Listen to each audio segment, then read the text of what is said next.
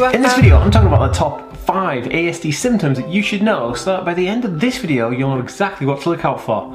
Coming up.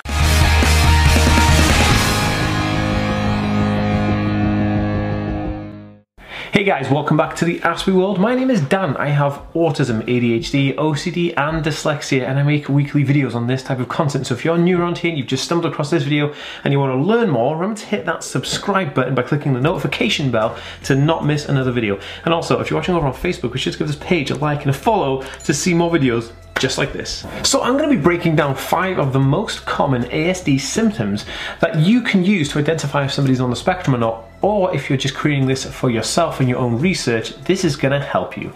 Awesome guys, welcome back. It's super good. I'm excited to do this video because I like doing these type of videos for people who are wanting to discover more about stuff and it's maybe their first time interacting with me. Hello, my name is Dan and you can get me on Instagram and Twitter and TikTok and all that jazz and uh, the links will be appearing around the screens you know, here, some random format every now and then. So anyway, guys, moving on from this, I'd just like to know, are you a parent of somebody on the spectrum or a friend or something, or are you a person who is on the spectrum and you're just looking to see, to seek a diagnosis and wanting to know more? Let me know in a comment down below. I read and respond to every single comment, so I'd like to have that conversation with you.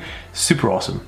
Okay guys, so in this video, I'm covering the five symptoms that I kind of think are, are most um, notable in people who are on the autism spectrum and because of that notability I think that it would be good to break these down so I can go through them with you. So I've got five of them here which are pretty much the, the main ones and uh, yeah let's start opening this discussion. The first one I want to talk about is eye contact. Now people on the autism spectrum do have difficulty creating, maintaining and keeping eye contact because eye contact is something that's very personal on a personal level and it's learned through social behavior. Now people who are on the autism spectrum actually have issues and difficulties with socializing and social constructs of social, social situations, meaning that the idea of eye contact can be quite a, a stressing situation and also a um, an uncomfortable situation for someone on the, on the autism spectrum because they may not be used to that and they may not actually feel comfortable doing that. So if you see a lack of eye contact in somebody or if yourself, you know, you know you have a, a lack of eye contact issue, then it could be due to the fact that that person or yourself are on the autism spectrum. And this is kind of like number one area I tell anybody to just look out for if they're um, coming across something that they think, oh, this person may be on the spectrum, this is a key indicator, and it's one of the main ones to kind of look out for when you're looking at people and thinking, hmm, they may be autistic. So the second thing I'm going to talk about here is repetitive behavior. Now, people on the autism spectrum love routine, and routine is having something that follows a strict kind of uh, domino line of things that are going to happen. So you know that you're going to get up at this time, go downstairs at that time, have that for breakfast, go here, go to work at that time, have a coffee at this time, and blah blah blah blah blah. You know, you have a routine, a structure, a very rigid routine and structure. And people on the autism spectrum really enjoy that routine and they love that kind of um, structure. And the reason they do that is because it's familiar, it's it's safe. There's no unpredictability within that, and so people who are autistic simply like having structure and routines and love following the routines. Now, a, a, uh, a side effect from this would be that if you deviate from that routine or that structure or that plan, they may have issues with it, or we may have issues with it. Where if like I'm trying to follow a strict routine or a strict kind of plan, I'm going to do this, this, and this, and this, and then I go, oh, you know, somebody comes in and says we're going to do something different. It completely throws me, and then it like it throws me. My entire day gets thrown out, and then I kind of feel a bit uh, anxious, and it can cause a meltdown because I just feel like everything else, you know, going forward is going to be completely disrupted. So it's a really interesting one to look out for because if you know someone who's obviously following a pattern of a routine and is very stuck in that routine and very is very rigid and is a very strict routine, then this could be due to the fact that they are on the autism spectrum. Or if it's yourself, then hey we're like bros. Okay, number three. Dang, we're pacing through these. These are awesome. And if you guys think that this video is really helpful and could help somebody else, then why not tag them in the comment section of this video, or you can share this video on Facebook and Twitter to, uh, you know, tell your friends who may find some interest in that. It'd be super awesome. You're amazing. Right, number three. This is really cool. This one is literal thinking. Now, literal thinking is where you take something at face value without questioning it. Kind of like a joke. If someone tells you a joke, you they're, they're setting you up with a story and then the story is supposed to be funny.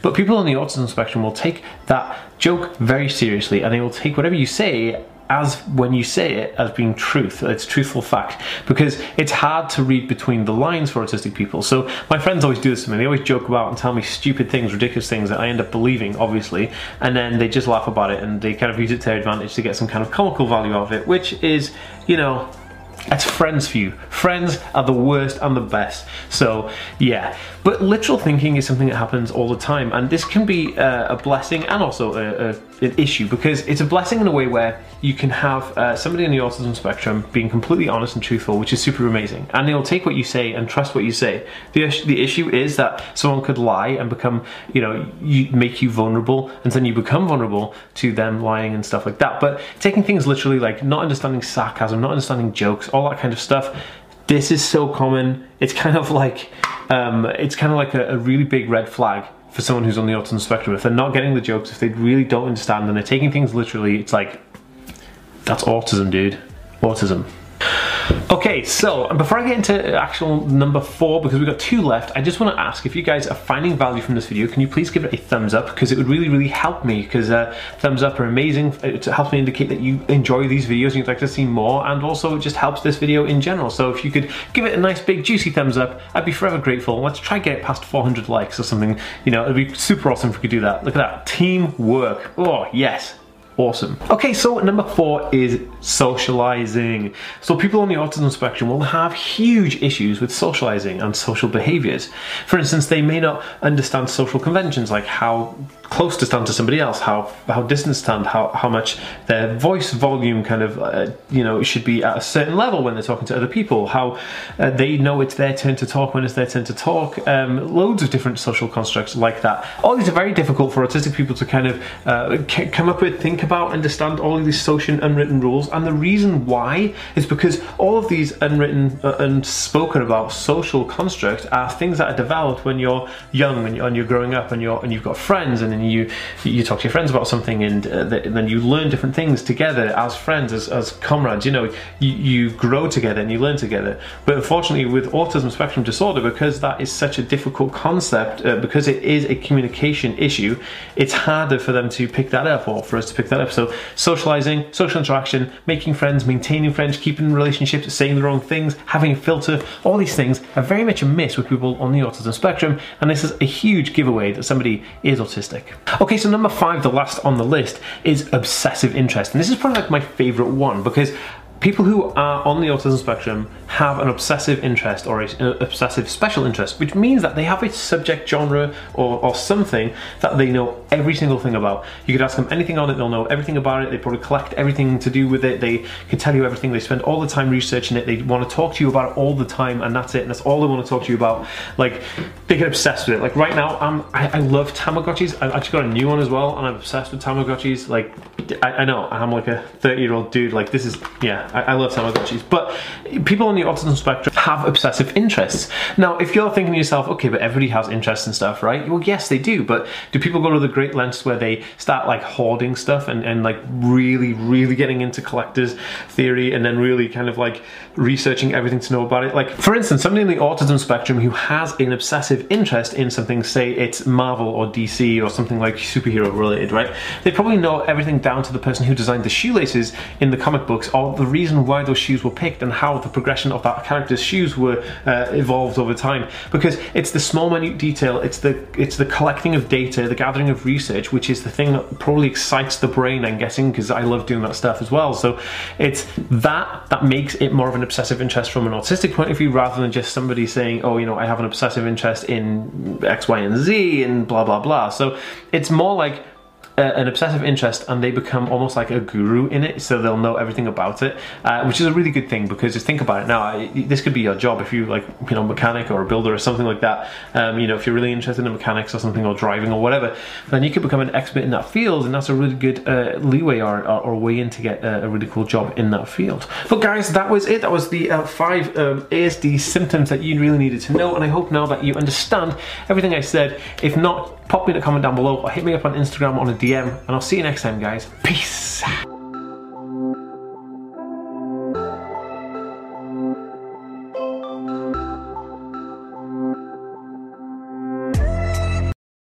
Hey guys, thank you so much for listening to this podcast. If you haven't already, please share this with anybody and everyone who you think can get some benefit from it. And also, I know a bunch of you guys who haven't already subscribed to this podcast but listen, so please go over and subscribe to it now so you don't miss an episode. Also, if you want to hit me up on Twitter, it's at the Aspie World, the T H E Aspie A S P I E, and then World W O R L D. So the Aspie World. All right, guys, thanks.